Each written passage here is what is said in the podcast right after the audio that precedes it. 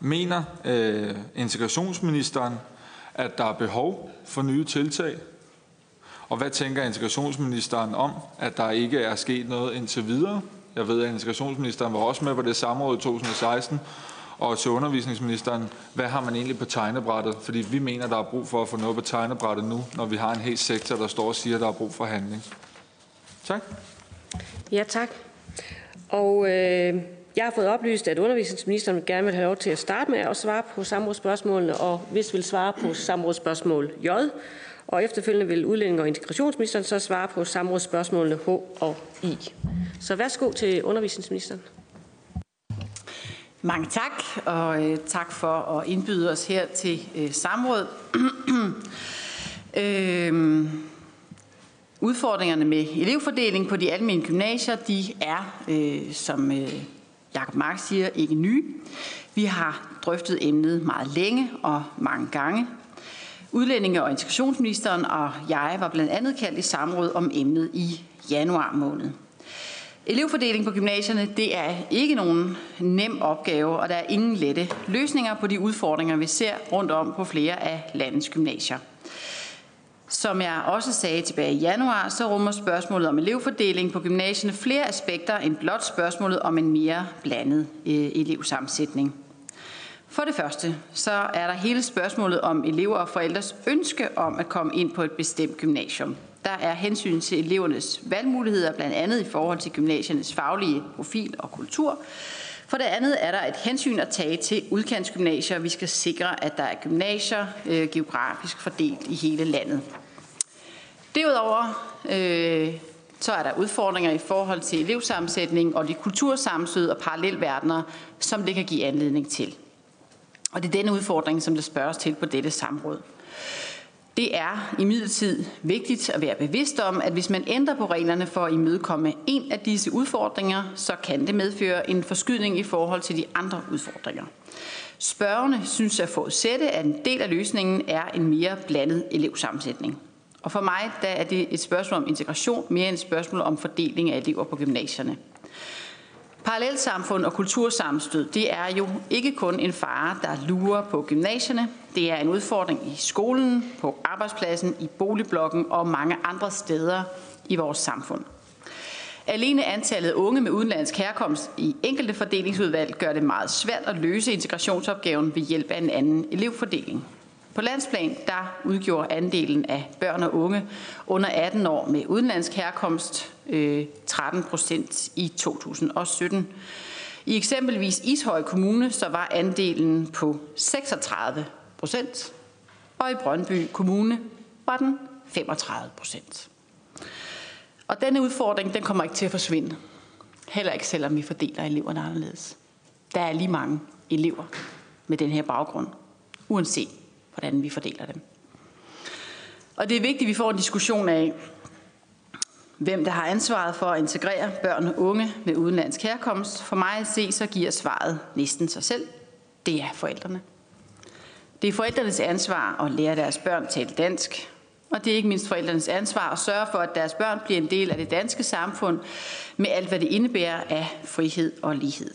Som samfund så kan vi blandt andet også bidrage ved at arbejde mere målrettet med bekæmpelse af vold i skole og hjem. Og når det er sagt, så er det også vigtigt, at gymnasierne er tydelige omkring værdier som frihed, demokrati og ligestilling, som eleverne reelt møder danske værdier og dansk uddannelseskultur på gymnasierne. Jeg har sendt et hyrdebrev til ungdomsuddannelsesinstitutionerne med opfordring til at indarbejde regler om demokratisk adfærd og medborgerskab i studie- og ordensreglerne. Jeg har også nedsat en rådgivningsgruppe, som skal komme med input og rådgive om demokratisk dannelse. Derudover har vi taget initiativ til at stramme op i forhold til studie- og ordensreglerne, som er udvidet for at styrke skolernes lokale ledelsesrum. Ledernes muligheder for at sanktionere elever, der overtræder studie- og ordensreglerne, de er styrket.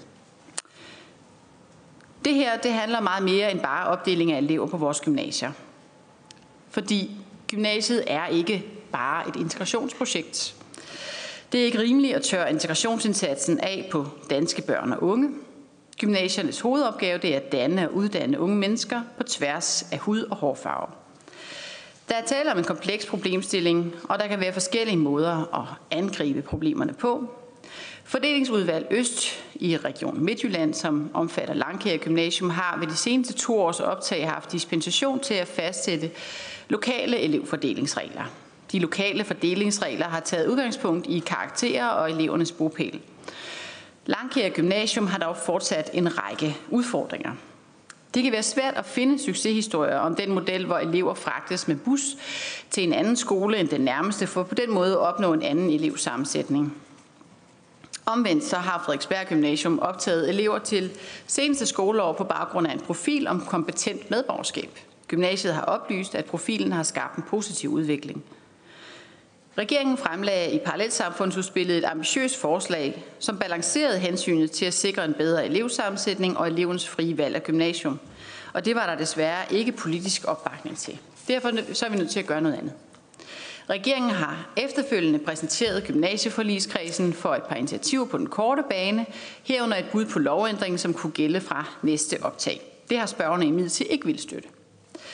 Desuden mener regeringen, at der er brug for et mere solidt analytisk grundlag for de videre drøftelser af mulige nye permanente elevfordelingsmodeller.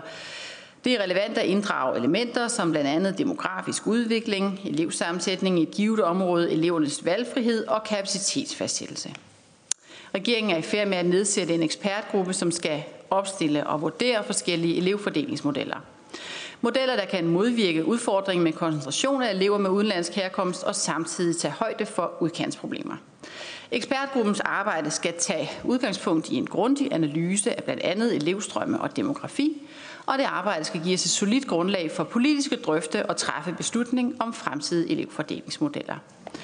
Svaret på spørgsmål J er derfor, at ja, jeg er villig til at se på andre elevfordelingsprincipper, men det er vigtigt at finde en model, som passer til at værne om gymnasiernes historie og indretning. Og jeg mener, at beslutningen om, hvilken model, der er den bedste på lang sigt, skal afvente ekspertgruppens rapport. Men det er ikke nogen hemmelighed, at jeg frygter, at nogle modeller risikerer fuldstændig at afskaffe det frie valg for de unge. Og som jeg indledte med at sige, så er det ikke kun et spørgsmål om elevsammensætning. Problemstillingen er mere kompleks end som så, og vi skal have inddraget alle aspekter for at kunne finde den bedste løsning. En anderledes fordeling er ingen garanti for, at konkrete integrationsproblemer øh, vil blive løst. Vi skal med andre ord tænke os grundigt om og vide, hvad vi gør, inden vi griber til noget så drastisk som at tvangsfordele unge mennesker i integrationens hellige navn.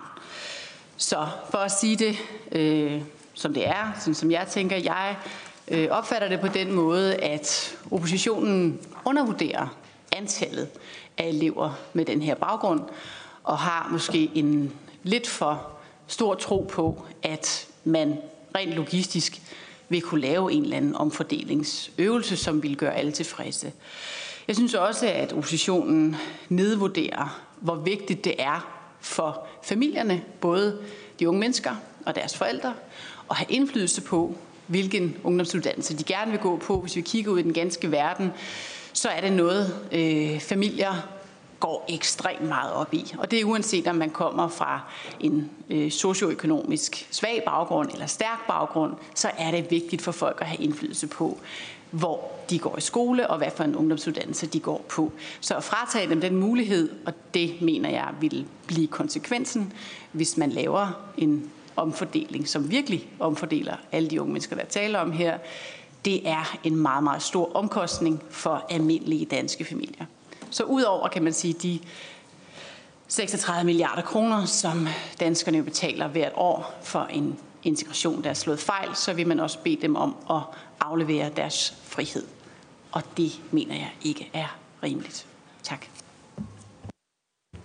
Tak til undervisningsministeren. Så er det udlænding og integrationsministeren. Tak for det. Øh, og jeg er blevet spurgt om, øh, blandt andet, om der er behov for øh, politiske tiltag, der kan bidrage til en mere blandet elevfordeling og modvirke tendensen til elever med samme etniske baggrund samler sig på bestemte gymnasier. Og mit helt korte svar, det er ja. Øh, jeg mener helt klart, at der er behov for politiske tiltag, øh, som der kan bidrage til en mere blandet øh, elevfordeling på øh, gymnasierne. Og det var jo blandt andet også baggrunden for, at regeringen fremlagde et, et forslag med, i og med, at vi fremlagde vores parallelsamfundsudspil i marts måned. Der var der et forslag til en model for en bedre fordeling af elever med udenlandsk herkomst på gymnasierne. Det var en øh, løsningsmodel med øh, flere effektfulde initiativer. For eksempel så var der mulighed for, at øh, gymnasierne kan kræve lokale fordelingsregler – der var pligt for fordelingsudvalgene til at iværksætte egnede tiltag, hvis der øh, uden særlige tiltag øh, er udsigt til, at øh, der vil være over 50 procent af eleverne med udenlandsk herkomst blandt ansøgerne til det gymnasie, og hvis det kan dokumenteres, at øh, elevsammensætningen vil give faglige og pædagogiske udfordringer på skolen. Og så var der endelig også et øh, tiltag i det her, øh, som vi lagde på bordet, nemlig der omhandler muligheden for fordelingsudvalgene for at beslutte, at enkelte institutioner, som oplever faglige og pædagogiske udfordringer med elevsammensætningen for en begrænset årrække, kan optage op til 50 procent af eleverne efter kriterier, som institutionen selv øh, fremsætter. Nu har jeg jo ikke øh, selv deltaget i øh, forhandlingerne om den del af parallelsamfundsudspillet, der vedrører elevfordeling på almindelige gymnasier. Det var i andet regi end mig, nemlig over hos Marita Risager. Men jeg kan jo forstå, at oppositionen ikke kunne tilslutte sig regeringens løsningsforslag, og det synes jeg selv sagt er meget, meget ærgerligt. Det er vigtigt, at øh, vi ser fremad, og hvis vi skal fortsætte arbejde med at finde løsninger på, på det her øh, problem, og det synes jeg, vi skal, så øh, betyder det jo så også, at vi skal se, at udfordringerne er alt for vigtige til, at der ikke gøres noget på grund af, at der er en manglende vilje til et kompromis.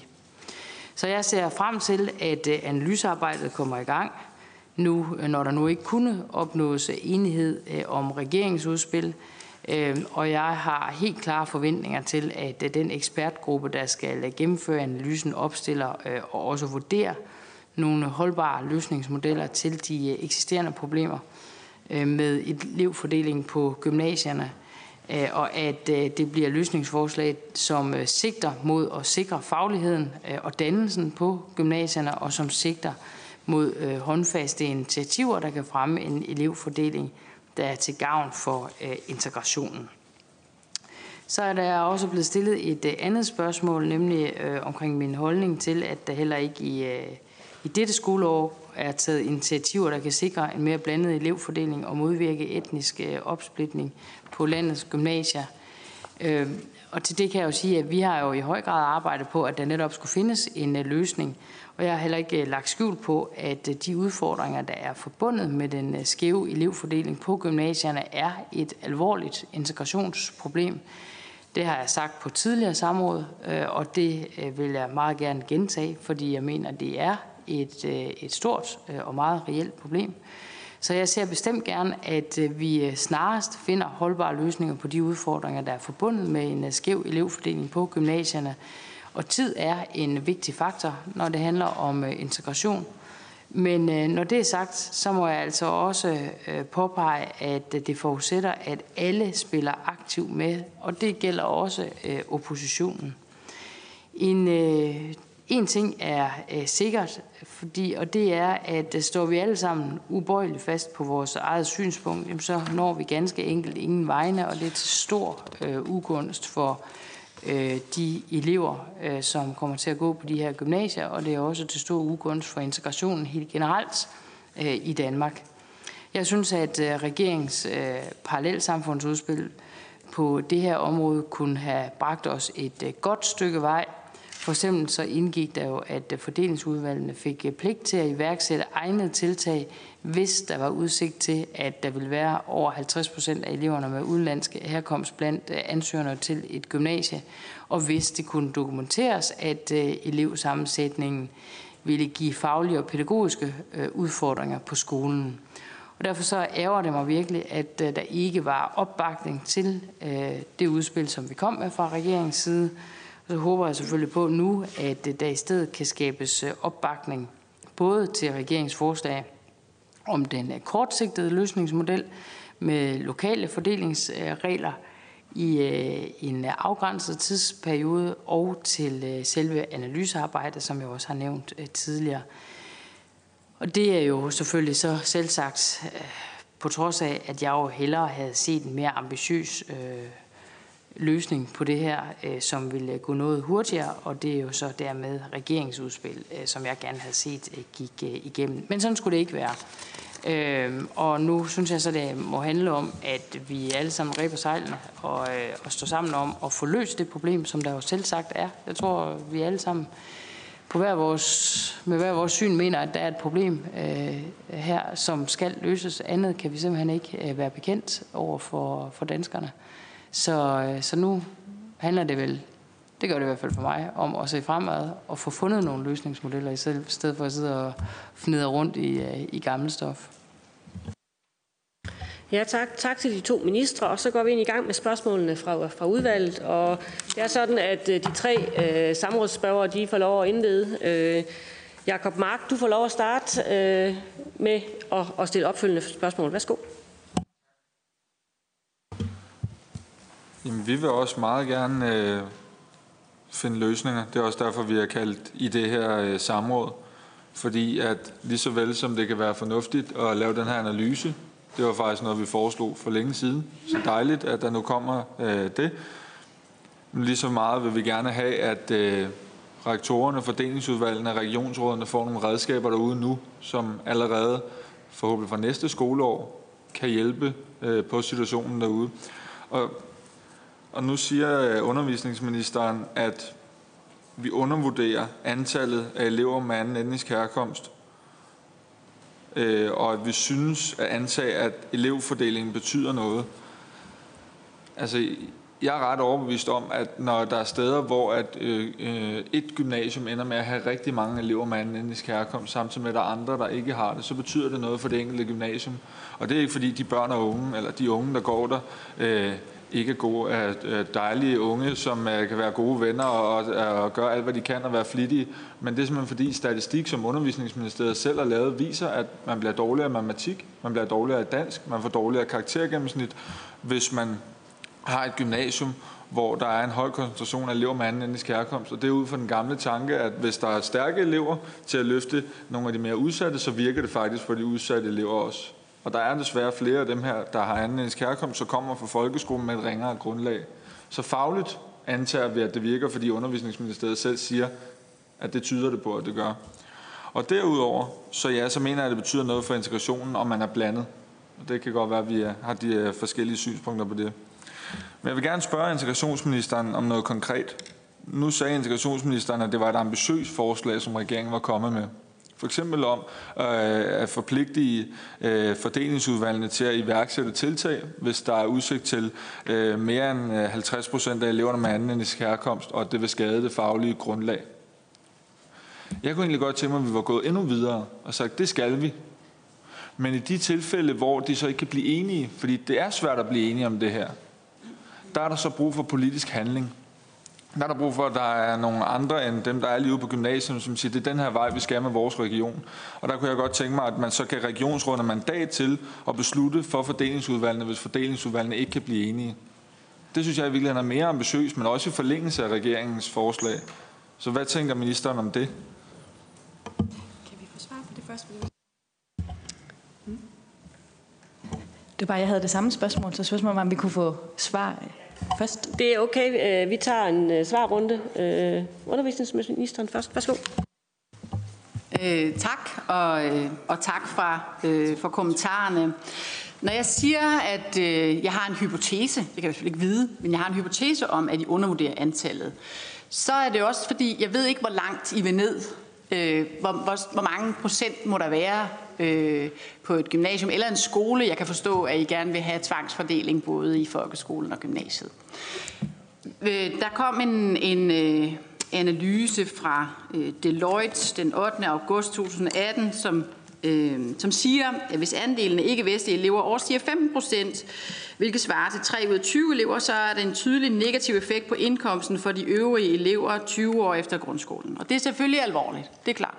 Det er, det er en analyse, der er lavet eksternt. Øhm, samtidig så er det sådan i Københavns Kommune, at 19 procent af børn øh, mellem 6 og 16 år er indvandrere eller efterkommere fra ikke-vestlige lande. Det vil sige, at procentsatsen i Københavns Kommune er højere. Så hvad forestiller I jer? Altså, det er bare, jeg, jeg sidder bare og kigger på tallene her, ikke? Altså, og, og prøver at, at, at få en diskussion, som tager udgangspunkt i det faktiske antal. Altså, hvor mange af de her unge mennesker er der i vores samfund?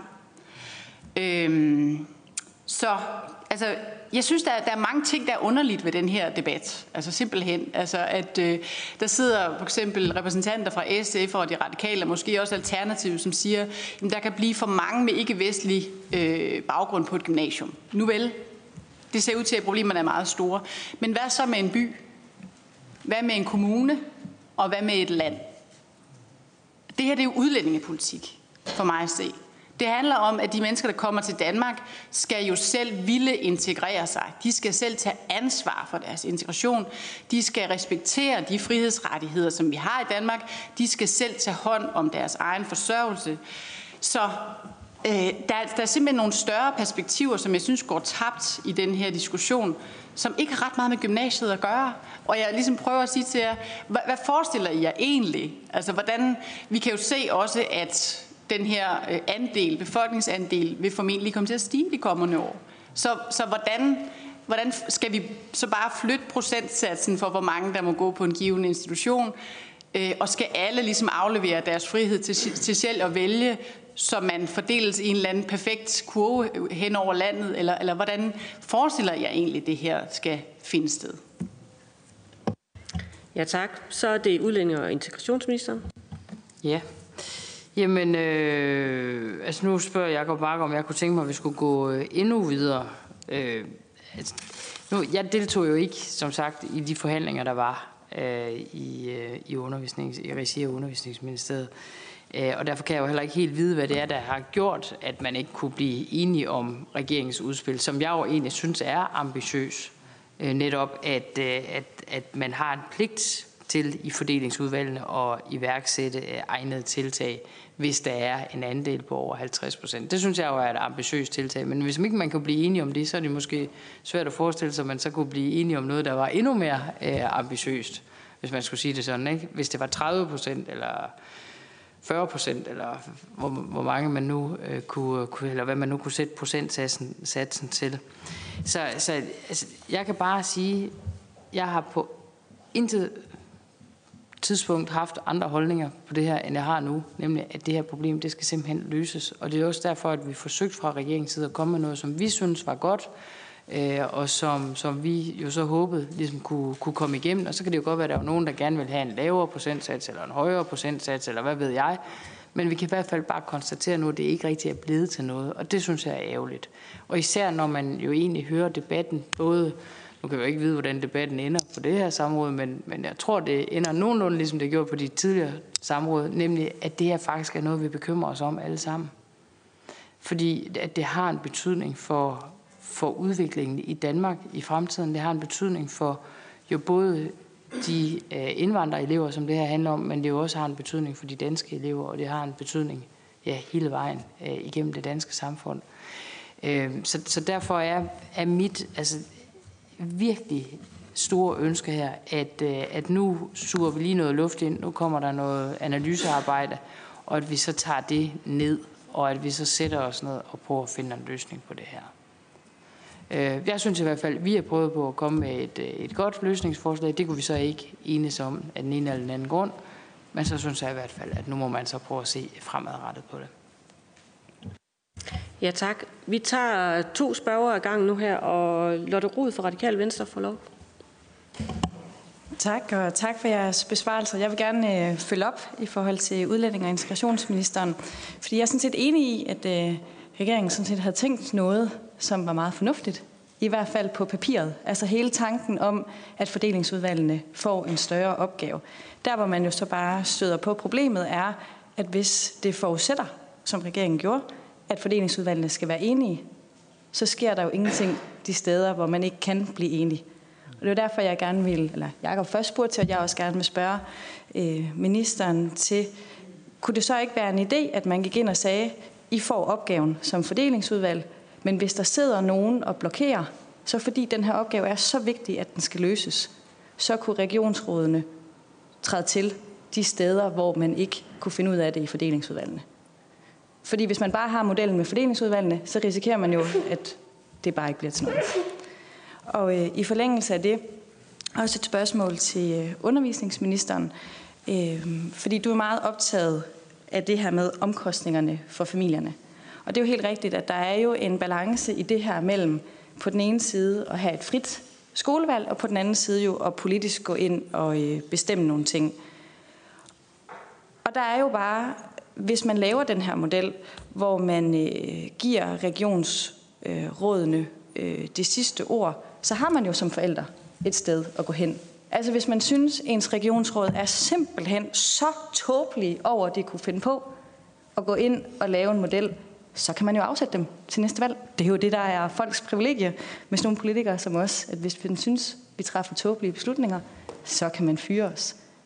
Så kunne vi ikke finde hinanden på, når nu ministeren ikke selv vil lave modellen, at man så siger, fordelingsudvalgene skal gøre det. Hvis de ikke kan blive enige, så kan regionsrådet træde til, fordi så kan forældrene fyre den, hvis de synes, de gør det forkert. Ja, tak. Og vi tager den sidste samrådsspørger med her i den her runde. Mathias Tesfaye, værsgo. Ja, jeg er først og fremmest glad for, at udlændingeministeren siger, at øh, det her det er et stort og et meget reelt problem, og at regeringen håber, at vi snarest kan finde en løsning. Det er vi i hvert fald enige i. Så kan vi så øh, diskutere lidt frem og tilbage omkring historikken i det her. Øh, men jeg kan godt huske, at vi har siddet i det her lokale i efteråret 16, og der spurgte jeg, om vi måtte ville have en ny øh, bekendtgørelse, altså nogle nye øh, regler for at fordele elever til optaget august 17.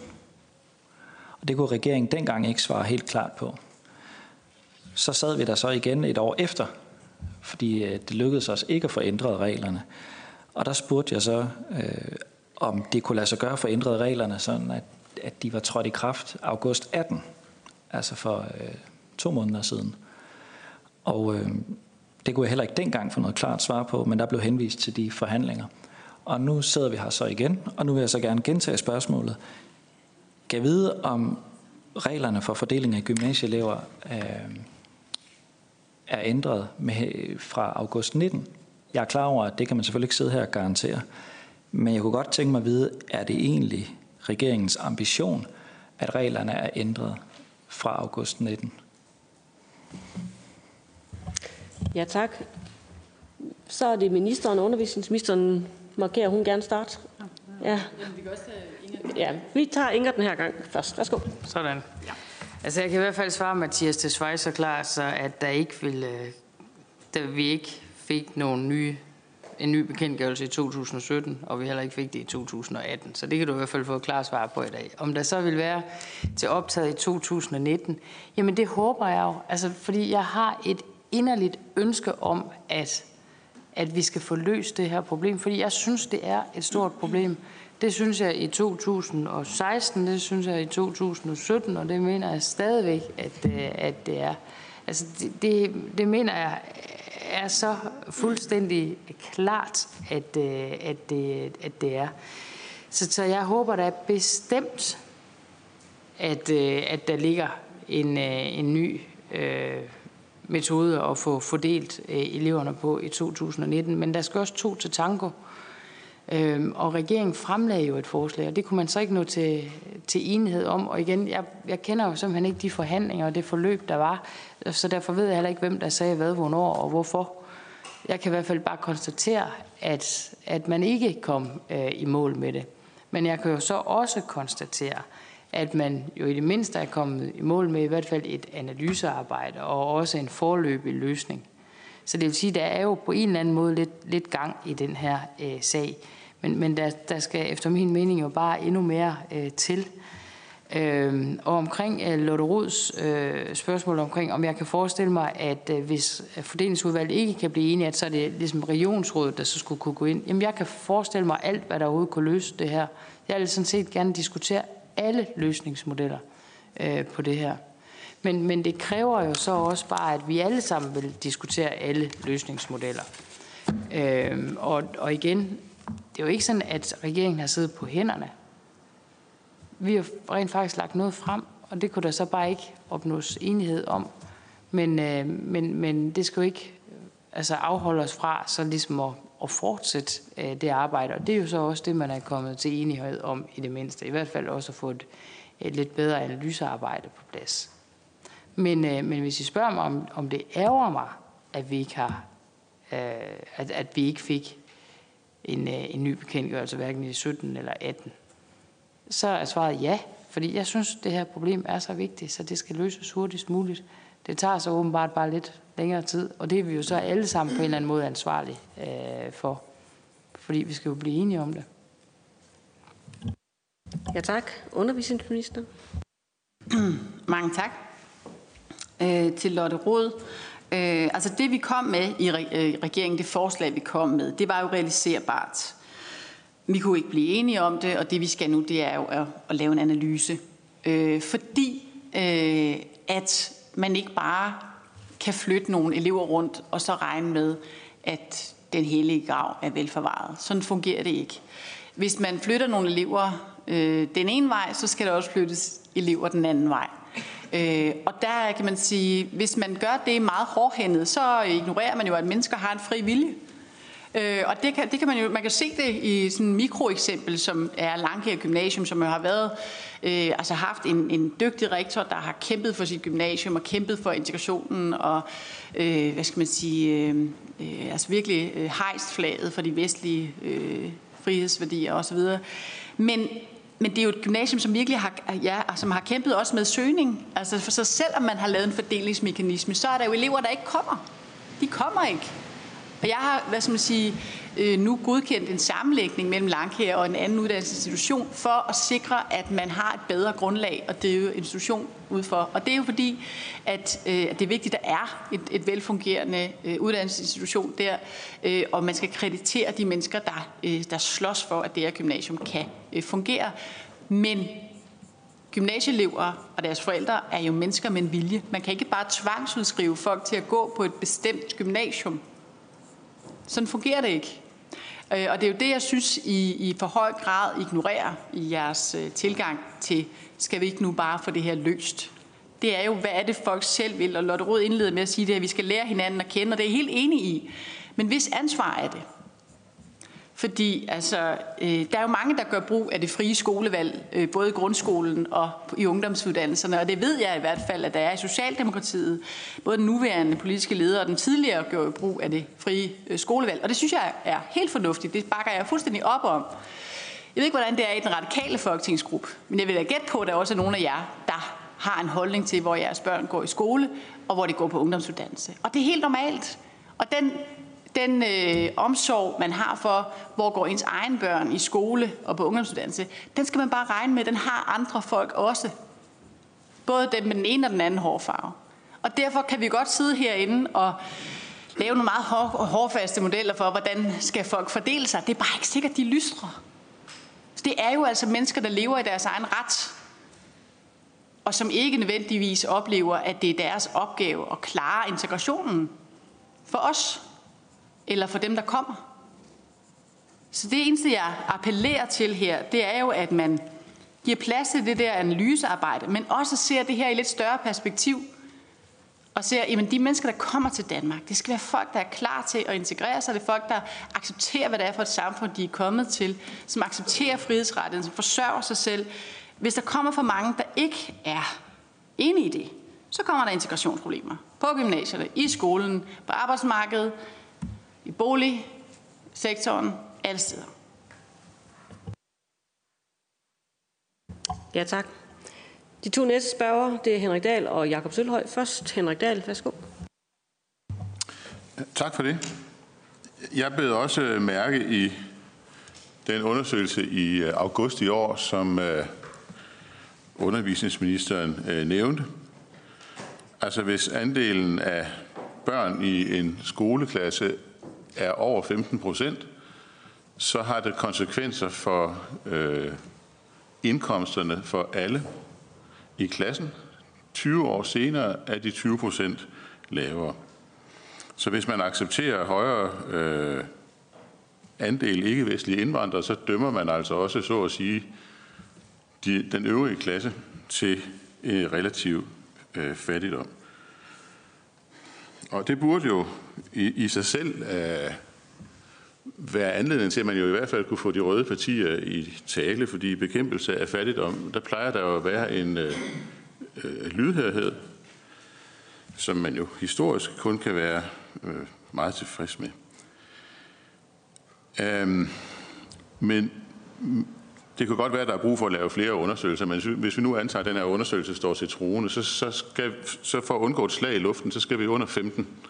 Det er jo det, vi snakker om. Ellers, ellers er det et slag i luften. Og øh, jeg vil selvfølgelig også gerne, det vil jeg altid høre, hvad øh, udlændinge og integrationsministeren gør sig af tanker, men det er sådan lidt øh, teknisk for fagområdet, så, så hun må selv, om hun byder ind, så det er nok mest til undervisningsministeren. Altså kunne man, hvis man nu bruger en forslidt frase og siger, tænker ud af boksen, altså kunne man så, øh, kunne man så virkelig tage et skridt med at løse problemerne øh, ved at hæve øh, adgangskravet for eksempel til STX til øh, 7? Øh, så, at, at hvis man hævede adgangskravet til 7, ville man så på længere sigt øh, få øh, andelen af ikke-vestlige børn, der gik i, på STX ned under 15, så man på den måde kunne øh, løse problemerne.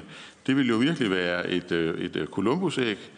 Øhm, og jeg kommer selvfølgelig også til at udfordre øh, de røde partier, som ikke har pligt til at svare her, altså hvad, hvad de tænker om den her løsning, som formentlig øh, øh, vil, vil virke, og som ikke har været prøvet endnu. Men i første omgang vil jeg bare gerne høre ministerens kommentar.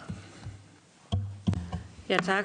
Jeg skal måske øh, allerede nu indlede, eller starte med at sige, at vi skal måske prøve på at begrænse længden af spørgsmål. Der er nemlig rigtig mange på, på listen, så øh, øh, måske både svar og spørgsmål kan gøres lidt kortere. Men øh, Jakob Sølhold, værsgo. Tak for henstillingen. Øhm, jeg bemærker mig, at, at øh, undervisningsministeren sagde i sit forrige indlæg, at de unge skal ville integrere sig. Øh, jeg var ude her for, en, hvad kan det være, en 8-9 måneder siden og besøge en, øh, et gymnasium ude på Vestegnen. Der var inde i en, i en klasse, de havde startet omkring 30, nogenlunde lige sammensat mellem unge øh, med etnisk dansk oprindelse og unge af en anden etnisk oprindelse. Øh, og det har vel været en fem måneder inden, tror jeg, i, i skoleåret. Der var der så et par af de unge med etnisk dansk oprindelse tilbage. Øh, og så var der Øh, stort set øh, det med en anden etnisk oprindelse, der havde startet i klassen, de var der stadigvæk. Og, og jeg tænker, de unge skal ville integrere sig. Altså, hvad skulle de unge, som havde var skrevet ind i gymnasiet, som var startet på gymnasiet, og som var blevet på gymnasiet, hvad var det, de skulle have gjort anderledes for at ville integrere sig? Øh, jeg tænker, de har vel gjort, hvad man kunne forvente af de unge går i gang med en uddannelse, de passer sikkert deres ting, men ikke desto mindre havde sammensætningen af deres klasse fuldstændig forandret sig. Hvad har de gjort forkert? Øh, er det fordi, de ikke har ville integrere sig, man, man ser den bevægelse? Som den ene ting. Øh, som den anden ting, øh, altså jeg har ingen forestilling om, at vi vil have gymnasier over hele landet, der er fuldstændig ens sammensat. Altså det vil jo kræve, øh, det vil være godt for busdriften, kan man, kan man sige, men heller ikke, heller, ikke for, heller ikke for meget andet. Øh, hvorfor ikke tænke den tanke, at, at øh, de unge som udgangspunkt går i skole der, hvor de bor? Det er klart, det vil ikke give en ensartet sammensætning, men det vil i hvert fald modgå den bevægelse, som jeg kunne jagtage ude på, på Vestegnen her for, for nogle tid siden. Hvorfor ikke øh, bare lave skoledistrikter, sådan så de unge som, som udgangspunkt øh, går i skole der, hvor de bor? Ja tak. Vi tager svarrunde, og det var vist mest til undervisningsministeren, men øh, så du får lov at starte. Altså, hvad ville effekterne være på antallet af, eller andelen af børn og unge med ikke-vestlig baggrund, hvis man satte adgangskravet op til syv øh, på det almindelige gymnasium? Det kan jeg ikke regne ud i hovedet, så det må blive et skriftligt svar. Øh, men det kommer jeg selvfølgelig med. Men, men det er klart, at øh, nogle af de integrationsproblemer, vi ser, det er jo det faglige gab. Øh, fordi der er et, øh, et fagligt øh, gab, både hvis vi kigger på øh, PISA-test, Øh, hvis vi kigger på øh, hvad hedder det, folkeskolens afgangsprøve, så er der, øh, jeg kan ikke lige finde det her, men jeg tror, det er 1,4 karakterpoint i gennemsnit, der er øh, forskel på børn med ikke-vestlig baggrund og etnisk danske børn. Det er meget stort øh, fagligt spring i gennemsnit, som selvfølgelig øh, dækker over meget stor individuel forskel, det er klart. Men i gymnasiet er der også et stort fagligt gab, som er øh, omkring 1,3 øh, karakterpoint i snit. Og, og det er meget, det er rigtig meget. Øh, og øh, så vidt jeg kan forstå, hvis man kigger på PISA, så øh, kan, mener man at kunne forklare måske omkring en tredjedel af karaktergabet ud fra socioøkonomiske forskel. Men resten kan man ikke forklare med socioøkonomisk forskel. Så det vil sige, at der er andre ting på spil. Altså kultur, øh, tilgangen til, hvordan man er, går i skole, hvordan man, øh, altså hvilken pædagogik man har derhjemme og så videre, og, øh, om, man taler, om man taler sproget i det land, hvor man er. Øh, det betyder ekstremt meget. Det kan man også se på international forskning. Altså at sprog talt i hjemmet har en kæmpestor øh, betydning for, øh, hvor godt øh, migrantbørn klarer sig. Så der er nogle faktorer, som vi kunne fokusere på, hvis vi nu var optaget af faktisk at reducere det her faglige gab så er der jo helt klart nogle faktorer, vi vil kunne, faktisk, vi vil kunne kigge på. For eksempel sprogtale i hjemmet. Det ved vi fra international forskning, det har øh, en stor betydning. Vi ved også, at der også er forskel på, øh, hvad skal man sige, hvilke kulturbaggrunde. Det er der nogle amerikanske studier, der viser, at der også er forskel på, hvor godt migranter klarer sig, alt efter hvad det er øh, for en, øh, en kulturel tilgang, de kommer med. For eksempel til, til skole og uddannelse øh, og ligestilling osv. Så, videre. så så øh, der er jo nogle parametre, som man kunne undersøge nærmere, hvis man faktisk er optaget af at løse de her problemer. Og det synes jeg, vi skal, fordi vi, vi kigger ind i nogle udfordringer, som er ganske store. Og jeg mener altså, at øh, vi har, igen, regeringen har fremlagt et forslag på det her fordelingsområde, øh, som vi synes er både rimeligt og realiserbart. Det har der ikke været opbakning til. Men hvis man ser sig blind på det og tror, at vi kan løse integrationsproblemerne på den måde, så tager man bare helt fejl. Og det kan jeg sige, med en vis indsigt i området, og en vis indsigt i den forskning, der er på det her område, det er, hvis man virkelig er optaget af at gøre noget for at ændre de her problemer, så skal man bare ikke regne med, at man kan køre et par tusind elever rundt i en bus, og så gør det en kæmpe forskel. Det, det er der altså ikke noget, der tyder på. Øhm, ja, altså, og, og hvad, øh, hvad hedder det, enhedslisten spørger til, hvad, hvad, skulle, hvad skulle de her unge mennesker have gjort anderledes? Jamen altså, først og fremmest så er det jo deres forældre, der skulle have gjort noget anderledes. Øh, fordi de unge mennesker, der går i gymnasiet, det er øh, stadigvæk unge mennesker, som ikke er myndige. Og, øh, og, og deres forældre øh, kan jo have gjort de kan have gjort mange forskellige øh, ting. Men det, der er vigtigt, når man kommer til et land, det er jo også, at man accepterer de præmisser, der er i det land. Øh, Øh, og, og det man kan se på nogle ungdomsuddannelser, det er jo, at der er nogle unge kulturer, der baller sammen. Altså for eksempel lige på ligestillingsområdet. Altså hvad må piger? Så hvis man flytter til Danmark, så, så er det en god idé at acceptere, at i Danmark, der må piger øh, gå, gå klædt ligesom drengene, øh, og de må, øh, de må øh, bade i badetøj, og de må cykle, og de må gå til fritidsaktiviteter, og de må få sig en kæreste, når de går over i gymnasiet. Simpelthen acceptere de præmisser, der nu engang er for ungeliv i Danmark, og slippe sine unge fri. Det vil da være en godt indgangsvinkel, fordi at noget af det, der, der støder sammen på ungdomsuddannelserne, det er jo, kan man sige, en helt klassisk skandinavisk ungekultur og så en arabisk ungekultur. Det er det. Det, det, det er de unge kulturer, der støder sammen. Da jeg var på et, et, øh, et, gymnasium med, med mange unge med ikke-vestlig baggrund, gik rundt og spurgte dem, hvorfor de gik der. Det var søde unge mennesker. Øhm, så sagde mange af dem, jeg går her, fordi jeg kender en, min fætter, eller min søster, eller en eller anden øh, en ven. Der var også en, der sagde, øh, jeg går på det her gymnasium, fordi øh, her er vi alle sammen muslimer. Og, øh, og det er nemmere på den måde. Så har vi de samme regler. Og det er jo ikke så godt. Altså hvis man, hvis man søger hen på en ungdomsuddannelse, fordi at man gerne vil gå med nogen, der har de samme regler, så, øh, så, så er det problemerne opstår, ikke? Fordi så opstår der altså nogle, nogle ret store forskelle imellem de unge kulturer, øh, der er. Og det, det, det er en udfordring. Tak. Og også gerne korte svar. Øh, vi tager to mere. Jakob Mark først, og så Mathias Tesfaye. Værsgo, Jakob. Tak. To korte til undervisningsministeren, startende med, hvorfor vil regeringen ikke gennemføre sit eget forslag om, at man skal sætte, øh, altså at fordelingsudvalgene har pligt til at øh, sætte initiativer i gang, øh, bare med den tilføjelse, at hvis man så ikke kan blive enige, så skal regionsrådet ligesom træffe en beslutning og tage politisk ansvar for regionen. Hvorfor vil regeringen ikke det? Det er jo regeringens forslag, bare med en politisk sikring om, at så sker der faktisk noget. Nummer to spørgsmål til undervisningsministeren. Nu kalder ministeren det igen og igen tvangsfordeling. At øh, sørge for, at man sikrer, at elever og børn bliver blandet. Er det så også tvangsfordeling?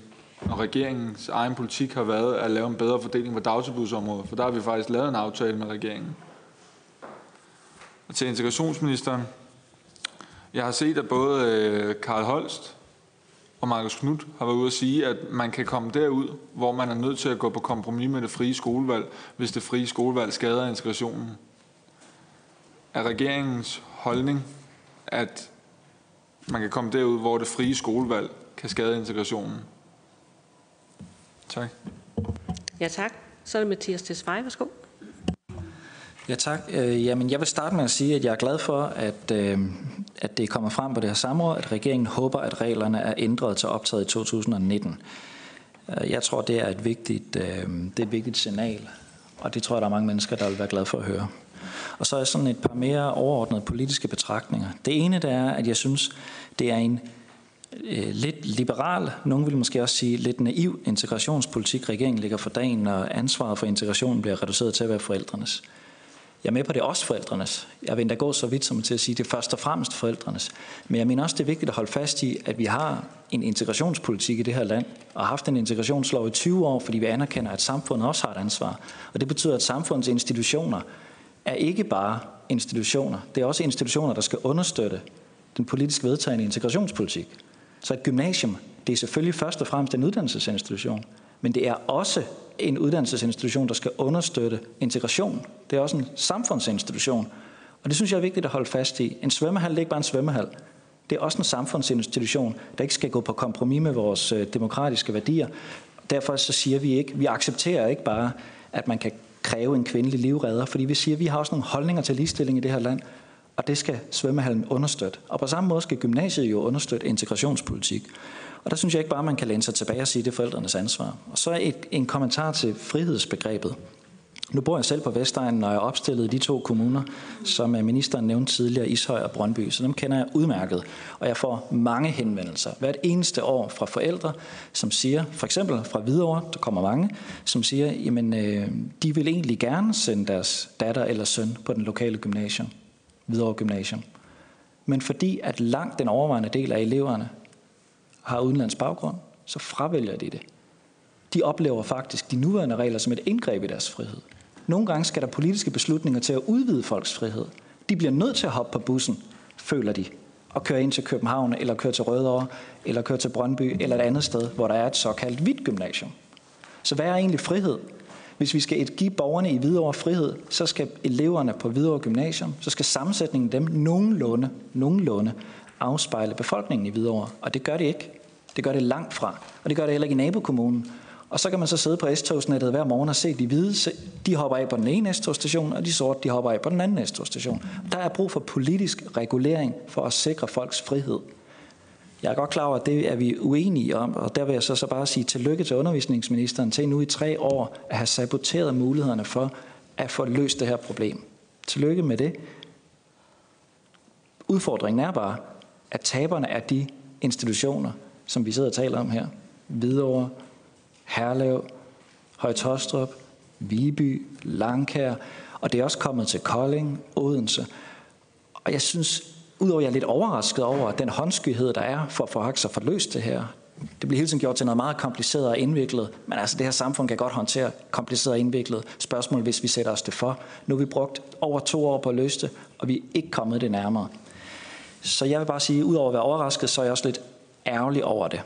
Og jeg er ærgerlig særligt i forlængelse af de her parallelsamfundsforhandlinger, hvor jeg faktisk synes, vi turde tage fat og smide fløjlshandskerne og tage fat de steder, hvor vi også synes, det gjorde lidt ondt. Så lige præcis på det her afgrænsede område, der sidder vi tilbage begravet i, synes jeg, en, en lidt, lidt for liberalistisk opfattelse af, både af, hvad frihed er, og hvad samfundets institutioner har ansvaret for. Ja, tak. Vi starter med integrationsministeren. Værsgo. Ja, som jeg hørte det, så var der kun et spørgsmål til mig, og det var fra Jakob øh, Mark, der øh, vil have mig til at forholde mig til udtalelser fra Karl Holst og Markus Knudt omkring det frie skolevalg, og om det kan skade integrationen, og hvis jeg er enig i det, om vi så er parat til at gribe ind. Altså nu kender jeg ikke sammenhængen i, hvor, hvor de to har sagt det, men jeg kan i hvert fald sige, at et frit skolevalg kan jo sagtens skade integrationen. Det kan det for eksempel, hvis man sender sit øh, barn på stærkt øh, Øh, øh, konservativ øh, muslimsk friskole, så mener jeg helt bestemt, at det skader integrationen. Og det er jo derfor, at, øh, at øh, vi har fra regeringens side, og jo i høj grad anført af undervisningsministeren, jo simpelthen er gået ind øh, og taget øh, kampen med nogle af de her øh, skoler, fordi vi kan se, at det skader integrationen. Så jeg kan jo sige, ja, vi er parat til at gribe ind, og man kan se, at, øh, at at det frie skolevalg kan skade integrationen, og endda på så håndfast vis, som vi jo aldrig har set før i Danmark, nemlig ved decideret at lukke nogle af de skoler, hvor at, at problemerne er allerstørst. Ja, tak. Så er det undervisningsministeren. Tak. Øh, Jakob Mark spørger, hvorfor vil regeringen ikke gennemføre fordelingsnøglen, øh, som vi foreslog? Øh, og det, det som Jakob Mark spørger om, det er, hvorfor vil regeringen ikke kun gennemføre det, som oppositionen er enige i, og ikke hele pakken? Jamen det er jo fordi, det var en pakke med forskellige elementer, hvor der var en balance imellem øh, at fordele og tildele frihed. Og det synes jeg var en fin balance. Øh, og den kunne der ikke opnås enighed omkring. Og derfor står vi der, hvor vi gør nu, og derfor er der behov for at lave en mere grundig analyse, for også at få kigget på, Jamen, i stedet for bare at gøre det, politikere altid gør, og sige, nu gør vi noget. Sige, vi, nu gør vi noget, der faktisk har, hvor vi faktisk har en tro på, at det vi gør, det vil betyde noget, det vil virke, det vil løse nogle af de her problemer. Det synes jeg, vi skal gøre. Så vi skal gøre det på baggrund af viden om, altså et solidt grundlag, der kan sige noget om, at nu gør vi faktisk noget, som vi har en forestilling om, vil løse nogle problemer for de unge. Øh, og i forhold til de øh, integrationsproblemer, der er i forhold til det faglige gab. Det, det synes jeg vil være det rigtige at gøre, og gøre det med så få omkostninger for alle mulige andre mennesker som muligt. Og det er faktisk det, som regeringens, hele regeringens øh, ghettoudspil, som jeg har været rodet meget ind i, vil jeg så sige, øh, hele intentionen med det var at tage fat om problemerne, men gøre det på en måde, hvor vi generer alle mulige andre så lidt som muligt. Fordi øh, der er masser af mennesker, der ikke synes, at det er deres ansvar hverken at betale eller klare integrationen, og det kan jeg godt forstå. Øhm, og Mathias Desfaye siger, at øh, jeg tror, det er henvendt til mig, det her med at have en lidt naiv tilgang til integration. Det tror jeg ikke, der er nogen far for. Det tror jeg ikke, der er nogen far for. Øh, at jeg har. Jeg har boet mange år i Nordvestkvarteret og læst tilpas mange rapporter til, at øh, den naive tilgang, jeg måtte have haft til integrationsområdet, den er for længst forduftet. Øhm, men det, der er forskellen her, det er jo at sige, er det de unge, der har ansvaret for integrationen? Er det for eksempel de unge, der går på gymnasium, der har ansvaret for institutionen? Eller er det de voksne? Jeg mener, det er de voksne. Både deres forældre, men også selvfølgelig øh, gymnasier og skoler kan også godt bidrage. Og det, de blandt andet kan bidrage med, det er præcis det, Mathias Desfaye siger, at vide, hvad er deres grundlag? Altså, hvad er deres grundlag for at bedrive skole eller gymnasium? Sørge for, at sådan noget som øh, religionskritik, det er bøjet i neon, fordi hvis man er et moderne menneske, der bor i Danmark, så skal man vide, at det med at øh, for eksempel kritisere religiøse tekster, det er der, den kritiske sans også opstår. Altså, der er ikke nogen ideologier eller religioner eller idéer, som ikke kan underkastes kritik. Det er jo blandt andet det, man lærer, når man bliver almen dannet på et gymnasium. Ligestillingen, den er bare, øh, altså, den er bare man sige, øh, forsejlet ind i vores institutioner. Både vores skoler og, og vores ungdomsuddannelser. Sådan skal det være. Respekten for videnskaben, ekstremt vigtig del af en vestlig dannelsestradition. Så det handler om at få pusset de ting af, som er virkelig vigtige, og sørge for, at de står knivskarpt. Øh, både i grundskolen og på gymnasiet. Og som integrationsministeren rigtig sagde, så har min, hvad skal man sige, øh, ikke længere naive tilgang til det her område jo betydet, at jeg har både foreslået og ændret ting, som er ret krasbørstige, altså både på, på grundskoleområdet og på, på ungdomsuddannelserne. Og vi har blevet nødt til at fratage tilskud til skoler, som, har et, øh, som, som ikke har kunne leve op til lovgivningen. Og det synes jeg da, altså som liberal ikke er særlig morsomt. Det er bare nødvendigt, hvis man kan se, at skoler ikke lever op til, til loven. Øhm, og i forhold til det med at smide fløjshalskerne, også som, som Mathias Desfaye siger, så synes jeg også, det er vigtigt at sige, hvem er det, vi skal smide fløjshandskerne overfor? Altså er det alle de øh, almindelige familier, både af den ene og den anden herkomst, der bare står op om morgenen og kører i skole og på arbejde og gør, gør deres øh, for samfundet og for sig selv. Og, altså, er det dem, vi skal, vi skal smide fløjlshandskerne overfor? Fordi det, jeg prøver ligesom at anskueliggøre her, det er, det I beder om, synes jeg, det er det, jeg hører i hvert fald. Det er ligesom, at alle skal ligesom smide noget i den her kasse og aflevere deres frihedsrettigheder. Og så vil jeg bare sige, altså hvis man, hvis man virkelig mener det, at alle danskere skal aflevere deres frihed i forhold til for eksempel at vælge skole, så skal man med også selv være klar til det.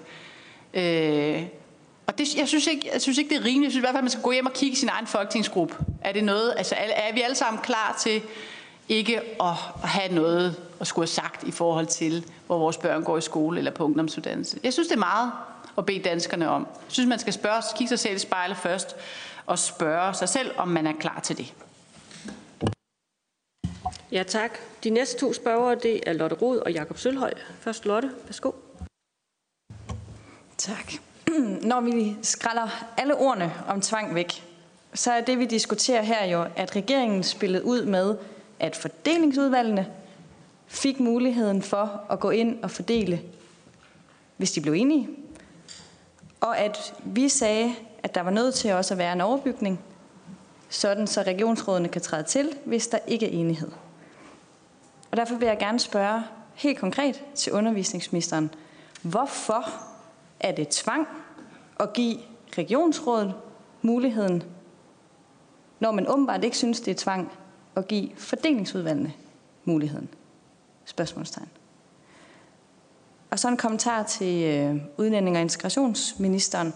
Fordi det er jo egentlig lidt træls for dig, hvis du har den opfattelse, at regeringen ligesom har spillet ud med noget, der kunne have løst det, og det bare ikke blev til noget, fordi der ligesom gik bla bla bla Christiansborg fnider i den inde i lokalet.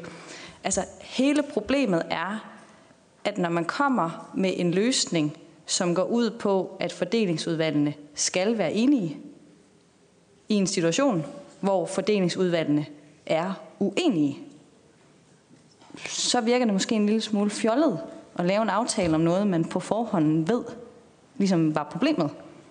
Du behøver ikke svare på det. Det var bare sådan, det synes jeg, det var, og derfor lavede vi ikke aftalen. Så bare for at sige, at øh, hvis du har interesse for det, så giver jeg dig gerne en lille rundtur i fordelingsudvalgene, og jeg vil også sige, at der er andre klogere mennesker end mig, mere uvildige mennesker end mig, til stede i det her lokale, som helt sikkert også kunne fortælle dig, hvad det er for nogle fordelingsudvalg, og hvor problemerne er, og hvorfor at det ikke er en løsning at sige, at der kun kan ske noget, når fordelingsudvalgene er enige. Ja tak. Så er det Jakob Sølhøj. Værsgo. Jeg fik øh, faktisk ikke noget svar fra undervisningsministeren på mit spørgsmål om øh, distrikter. Øh, til gengæld fik jeg forståelsen af, at det er et problem, øh, hvis øh, de unge søger hen på gymnasier, hvor de forventer, at det er andre unge, der ligner dem selv. Det er et problem. Det andet problem, det andet jeg forstod, det var, at vi kan ikke busse nogen rundt. Øhm, derfor tænkte jeg, så var der måske den mulighed, at de unge kunne gå i gymnasiet der, hvor de boede. Og, og derfor kunne jeg godt tænke mig at høre ministerens øh, svar på det. Hvad er der egentlig i vejen for, at vi laver nogle distrikter, hvor de unge som udgangspunkt går på gymnasie der, hvor de bor? Og hvis de unge ikke må vælge frit, fordi det er et problem, hvis man ikke må busse nogen rundt, og hvis man heller ikke øh, kan gå i gymnasiet der, hvor man bor, hvad er så egentlig den krystalklare løsning på, på, øh, på problemet? Jeg tager undervisningsministeren for lov at starte. Værsgo. Mm. Tak. Først lige en lille faktuel opklaring til Lotte Rod. Øh, det her med regionernes rolle, det var faktisk med i, i den pakke, vi, samlede pakke, vi lagde frem. Øh, at regionerne øh, havde en anden stemme i forhold til at kunne bestemme. Men det var en del af en samlet pakke, som vi ikke blev enige om. Så det, det er bare sådan lige historisk, at det, det var med på det tidspunkt. Øhm, og øh, så øh, er der øh, fra enhedslisten svaret om, eller spørgsmål omkring øh, skoledistrikter. Øh, hvorfor kan man ikke bare, hvad skal man sige, lave sådan en, øh, der hvor du bor, der går du gymnasiet. Ja, altså stavnsbåndet er måske lidt voldsomt øh, at bringe i spil her, men altså Øh, hvilke andre lande, altså hvor er det sådan? Altså, jeg kender ikke nogen europæiske lande, hvor, øh, hvor ungdommen bliver bundet til en bestemt ungdomsuddannelse, alt efter hvor de bor. Altså i hvert fald i Finland og i Norge og alle mulige andre steder, der har man jo mulighed for at påvirke sit, sit valg af uddannelsessted. Så det vil være ret, altså, ret vildt at sige, at i Danmark har du ikke længere noget valg af uddannelsessted. Det er der, hvor du bor så må du tænke dig om, inden du øh, finder ud af, hvor du bor henne, øh, hvad for et uddannelsessted dine børn øh, skal gå på i en eller anden fjern fremtid. Øhm, altså, øh, både i Norge og Finland, der har for eksempel de faglige øh, hvad hedder det, øh, resultater jo også en betydning for dit uddannelsesvalg. Øh, så er der, så vidt jeg kan huske, også, øh, i hvert fald i Norge, en, en, altså en social klausul, også at nogle, nogle af de børn, der klarer sig, øh, så har svært ved det, de har nogle andre muligheder osv. Men, men det her med at sige, at du har ikke noget valg, det, det skal jeg i hvert fald lige, altså jeg kan ikke lige komme i tanke om nogle øh, europæiske lande, hvor man ikke har noget valg. Så det ville være unikt Øhm, og, og det er klart, at det, øh, det vil betyde en hel masse for vores uddannelsesstrukturer, øh, og det vil betyde noget for gymnasierne. Øh, hvis, altså hvis de får, kan man sige, så og så mange elever, uanset om de, de er gode eller dårlige til at drive gymnasium, øh, så, så får de dem, der bor der, fordi de har ikke noget valg. Det, det vil jo være noget, det vil være noget helt andet. Det, det er klart. Øh, og, og, og det vil jeg da ikke anbefale, hverken for eleverne eller for øh, gymnasierne. Men, men det analysearbejde, der skal i gang nu, det skal jo nøgternt se på, hvad er der øh, af forskellige muligheder. Og hvis man så vælger at gøre det, øh, når man har lavet sådan en analyse, altså hvis, altså, øh, hvis man siger, det, det, det er den vej, vi vil, så kan man politisk flertal jo gøre det. Øh, det vil bare jo have enormt store omkostninger for familierne og fuldstændig sætte deres mulighed for at påvirke øh, valget øh, ud af kraft. Ja, tak. Der er lige nu øh, fire spørgere øh, på listen stadigvæk, og øh, jeg ved ikke, om vi kan prøve på, om det sådan måske kan være sidste runde. Øh, de første to, det er Jakob Mark og Lotte Rod. Først Jakob, værsgo. Tak. Jeg skal bare lige høre, om jeg forstår min undervisningsministeren rigtigt, og det vil måske også opklare for integrationsministeren, hvorfor forhandlingerne er svære, hvis, hvis jeg forstår det, det rigtigt, det her. Regeringen har fremlagt en pakke. Vi har ikke været med til at lave den. Det er regeringens forslag. Jeg tror, der er cirka tre forslag. To af dem handler om at give øh, øh, fordelingsudvalgene pligt til at løse nogle problemer, vi kan se er der. Dem vil vi gerne være med til. Det har vi sagt. Det vil vi gerne. Altså to af de tre. Det sidste forslag, som handler om profilgymnasier, har vi så sagt, det kan vi ikke være med til i den form, det ligger. Regeringen har altså mulighed for at få to af sine tre forslag igennem. To forslag, som man vurderer vil virke også på kort sigt, og som dem, der arbejder med det, faktisk synes er gode. Men så siger ministeren, og det er bare det, jeg skal forstå rigtigt, at det vil man ikke, fordi man ikke kan få alle sine ting igennem. Er det rigtigt? Tak. Så er det Lotte Rud.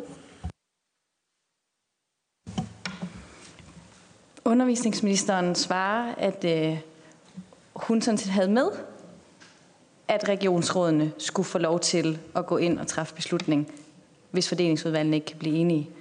Så jeg bare tænker, det er jo godt, altså fordi så må vi jo bare have talt forbi hinanden under forhandlingerne.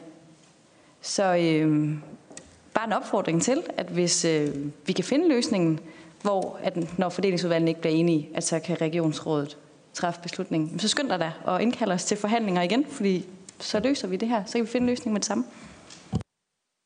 Ja, tak. Undervisningsministeren. Tak.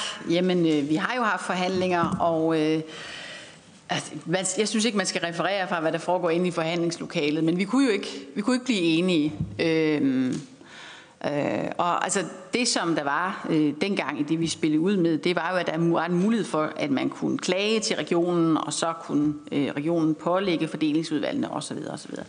Øh, men det var en del af en samlet øh, pakke, som havde forskellige elementer. Og et af de elementer, det var jo det her med profilgymnasier, altså at gymnasierne selv kunne få lov til at løse deres egne problemer. Øh, det er den mulighed, som Frederiksberg Gymnasium har fået helt isoleret set, og det går faktisk ret godt. Men det er der ikke nogen interesse fra oppositionspartierne i at kigge længere i den retning. Altså at, at man selv, at gymnasiet selv får mulighed for at påvirke deres egen situation. Det, altså, og, og sådan er det jo med politik. Altså man må jo prøve at se, om man kan, man kan finde hinanden. Og det vi lagde frem dengang, det synes jeg var en, det var en balance jo imellem øh, nogle forskellige værktøjer, som vi ikke kunne blive enige om. Så det vi må gøre nu, det er at få en ordentlig analyse, der prøver at kigge på, hvad er det, der skal ske på lang sigt. Og så skal vi øh, hjælpe de gymnasier, der er i, i problemer, præcis som vi har gjort med Langkær. Øh, give dem nogle muligheder, de har fået lov til at, at sammenlægge sig. Øh, med en anden institution synes jeg godt, at de tager sagen i egen hånd. Øh, men det, der er behov for, er jo at kigge på det her, for det går jo ikke væk. Altså, det er jo ikke væk i morgen. Og få lavet en ordentlig analyse til bunds af, hvad er, det, hvad er der på spil her?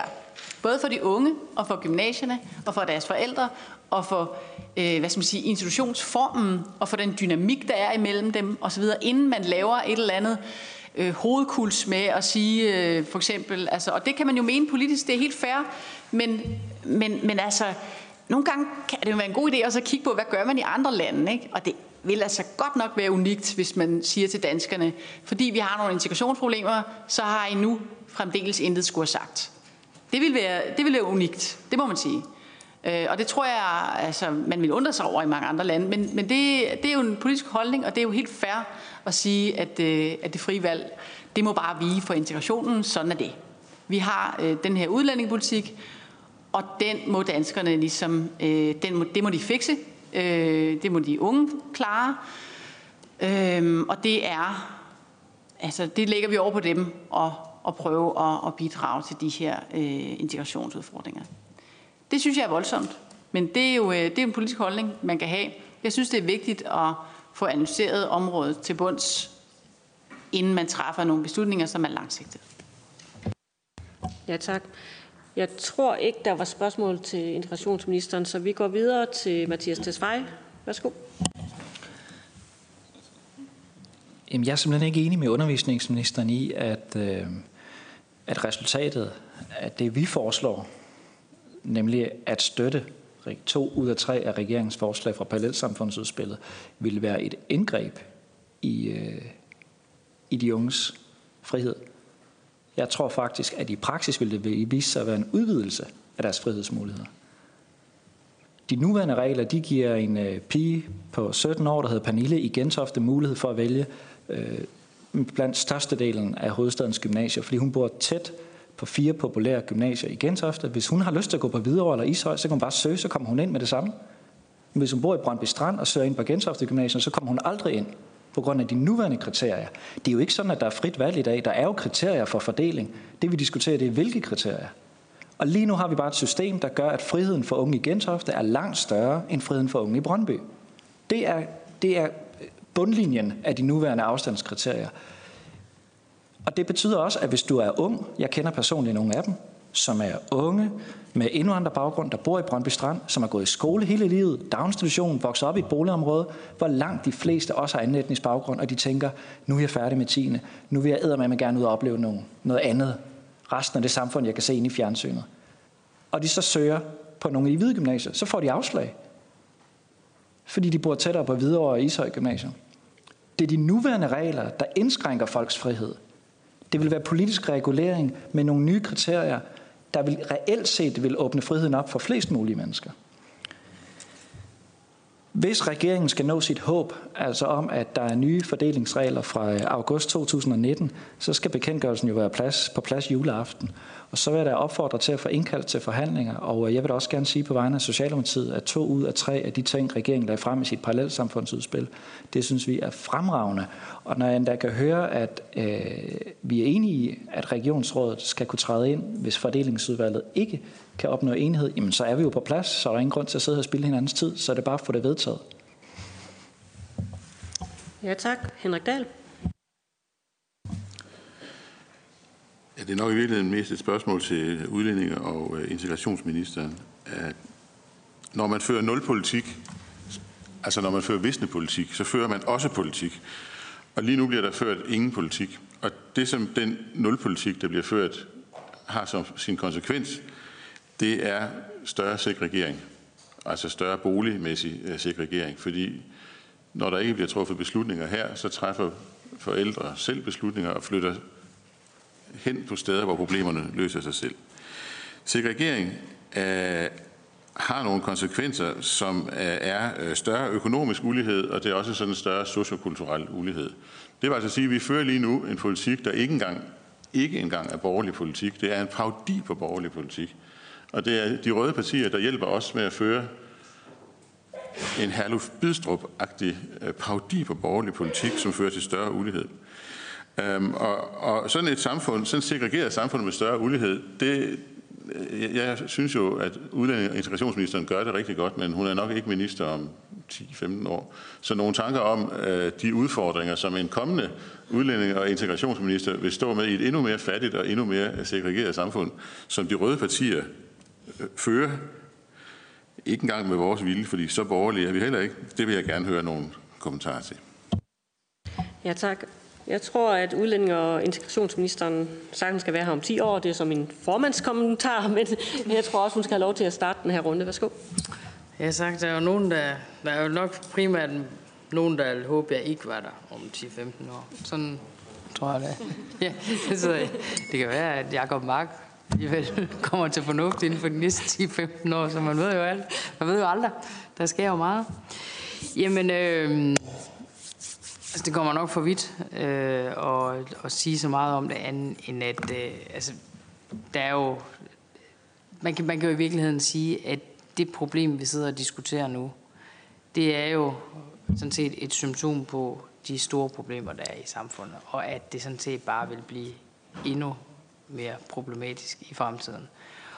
Øhm, og det er jo med det i mente, at vi fremlagde vores øh, parallelsamfundsudspil, som jo, må man sige, gik hårdt til værks lige fra børnehaven til, til ungdomsuddannelserne og jo, kan man sige, hele livet øh, i, øh, imellem og ud over det. Øhm, noget af det har vi jo så fået opbakning til, og noget af det har vi ikke fået opbakning til. En af de ting, som vi ikke har fået opbakning til, det er jo det, der ligger her.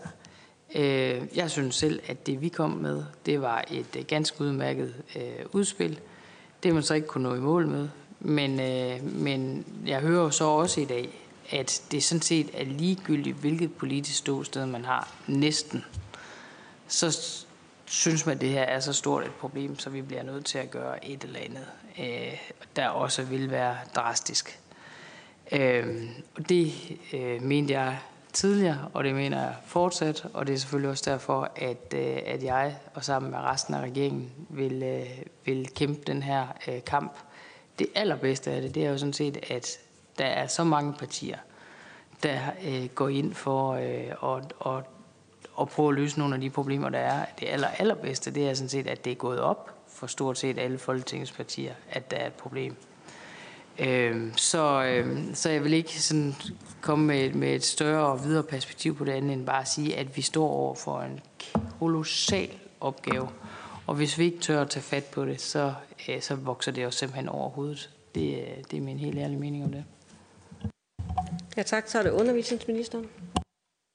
Tak. Øh, jeg er helt enig med øh, integrationsministeren i, at vi står over for nogle kæmpe store øh, udfordringer, som vi simpelthen bliver nødt til at, at, at se i øjnene på, på alle mulige øh, måder.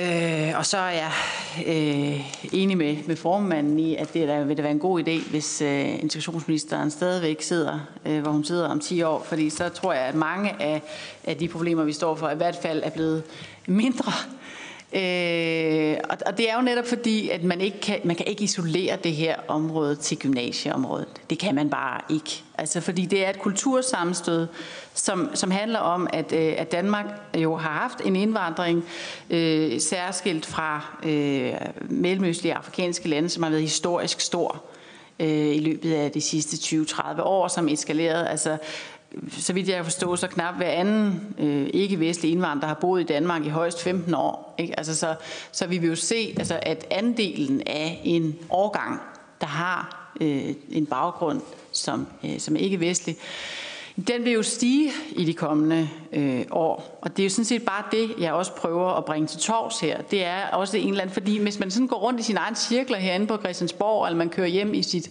villakvarter, så, så tænker man måske, at det er bare, der er lige et enkelt gymnasium derovre, der har nogle udfordringer. Det jeg prøver, det er, at vi får en fælles forståelse af, af antal af, altså af de faglige ting, vi ved om det her område, ikke? så vi faktisk kan gøre noget, der har en betydning. Øh, og igen så mener jeg, altså jeg er sådan helt overordnet mener jeg jo, at det er, altså det giver simpelthen ikke mening, og det er også derfor, det er så pudsigt nogle gange, når, når meget venstreorienterede partier siger, nu må du fikse det her på gymnasieområdet, fordi der er for mange, der er for mange på et gymnasium til, at vi kan integrere dem. At man så ikke lige løfter blikket og ser det her i lidt større perspektiv. Det kan jeg simpelthen ikke forstå, altså, at man ikke tænker, hvis, hvis, hvis vi ikke kan integrere så og så mange procent på et gymnasium, hvordan, hvordan er situationen så i en by eller en kommune eller et land. Og jeg ved at det er en ubehagelig tanke. Det, det er, altså jeg synes det er i hvert fald, det er udfordrende at tænke sådan, men jeg synes, vi er nødt til, vi er nødt til at, at, at, prøve at forholde os til, hvad er det, vi kigger ind i her. Ikke? Fordi at, at det er vigtigt, at de mennesker, der kommer til Danmark, de er klar til selv at påtage sig ansvaret for integration. Vi kan ikke bare lægge det over på de unge i gymnasiet. Det er simpelthen ikke, øh, det er ikke rimeligt. Ja, tak. Nu øh, får samrådsspørgerne øh, mulighed for lige at afrunde, øh, og Lotte Rod har vist meldt sig på banen til at være den, der gør det. Værsgo. Tak for det, og tak til begge ministre for at komme i samrådet. Jeg var måske en lille smule bekymret for på forhånd, om øh, vi ligesom bare fik en gentagelse af det seneste samråd.